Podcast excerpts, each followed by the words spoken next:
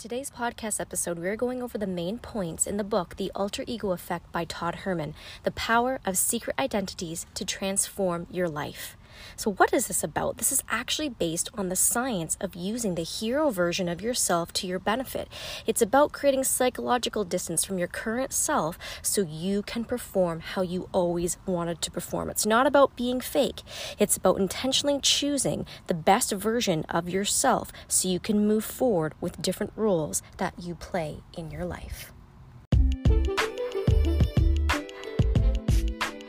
Welcome to Everything is About Your Health, the podcast. I'm your host, Nichelle Thompson, manual osteopath, acute and chronic pain specialist, and owner of Heat Therapy, holistically elite alignment therapy. I'm interested in all things health, and this podcast will speak about all the realms of well being the physical, intellectual, emotional, social, spiritual, vocational, financial, and environmental to help you live a healthier life one simple tip at a time. Help me help you live better.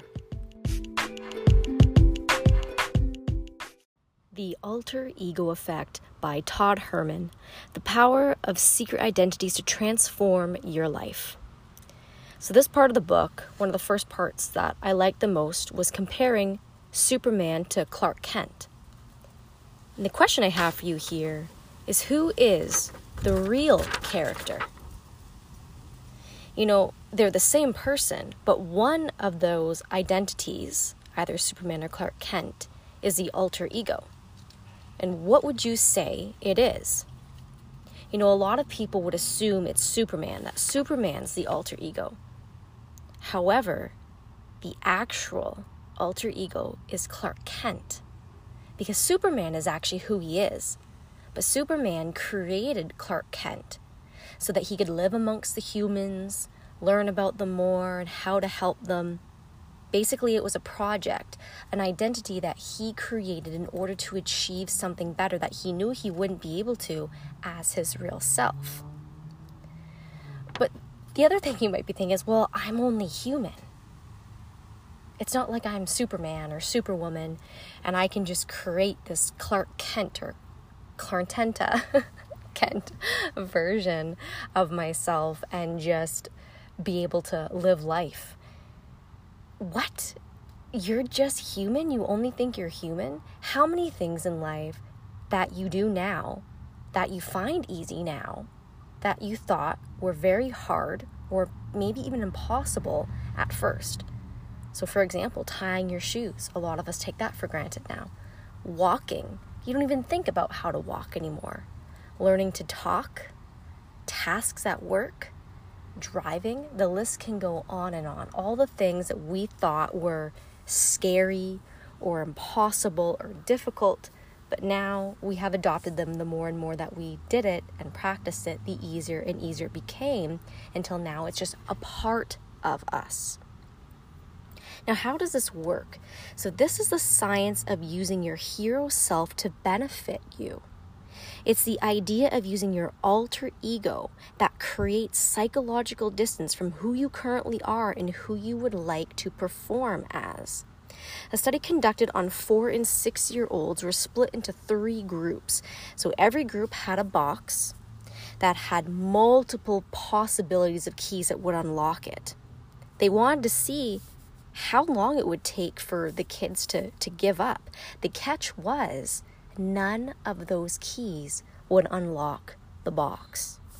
So the three groups they split the four and six years old into were Batman and Dora, and they were told, You are Batman and Dora. And they gave them backpacks and capes. So they really, really impersonated these characters.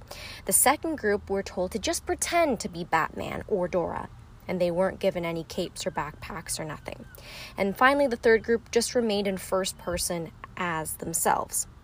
And this is very interesting. This is what they found. The kids that worked the hardest and the longest were the ones that impersonated Batman or Dora. One kid even went as far as to say, Batman never gives up.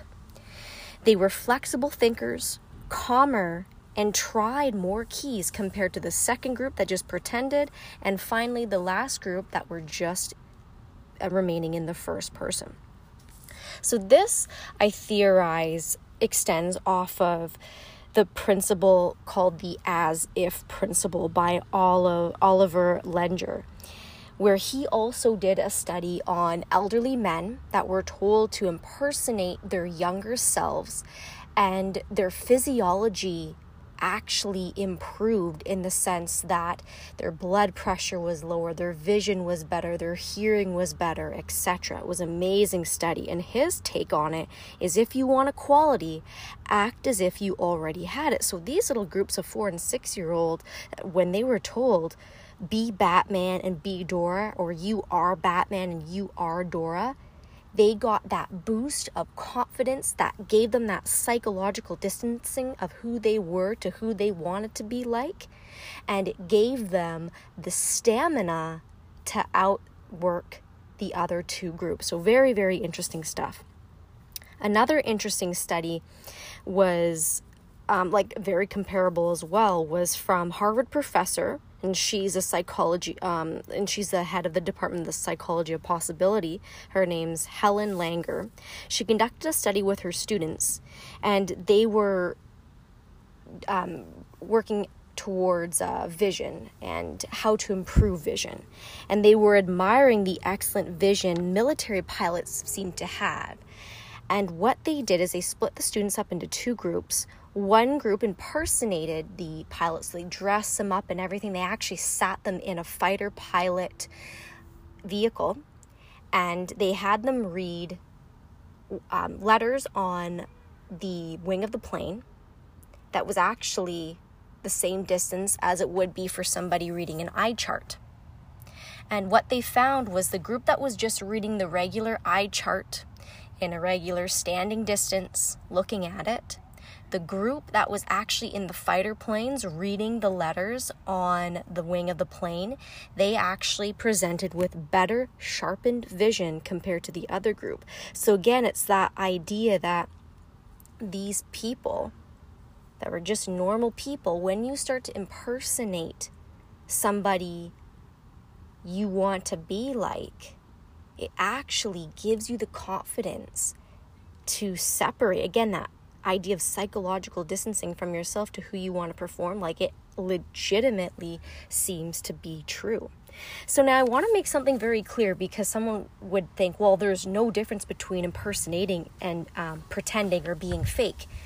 The thing is, this isn't being fake. Pretending to know you know something about particle physics when you don't, that's fake. But using the alter ego to entertain a group of physics students when you have been a boring teacher until now is, is not being fake. It's just utilizing the tools to your advantage to use and be better at your job. It's about intentionally choosing to bring the best version of yourself forward for the different roles we play in our life.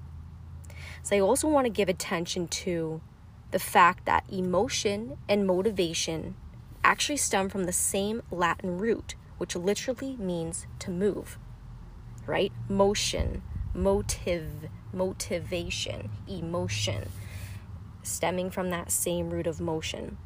So, people who have used these techniques will say it protected them to keep moving forward in spite of roadblocks but when really later they realized this alter ego was actually who they were all along, it was just the fear that was depressing who they actually were. Because how many times do we not do things out of fear or judgment, right? And I find a lot of that is stemming from the fact that we're not distant enough from our current self. So we have all that pressure wrapped up in ourselves. But if we use the alter ego effect and this science and all this research to our advantage, as suggested in the book, The Alter Ego Effect, it creates enough psychological distance that fear doesn't limit us. And we can truly perform how we would perform if fear or judgment weren't even factors. It's really an amazing idea, and I really hope you guys take this into consideration. So just remember fear or emotion and motivations cannot be maintained with just feeling, right? And it's not intellect that drives motivation. You want to impersonate that person or that ideal self. Get rid of that fear. Get rid of that judgment by creating that psychological distance and see what happens. Thanks for listening.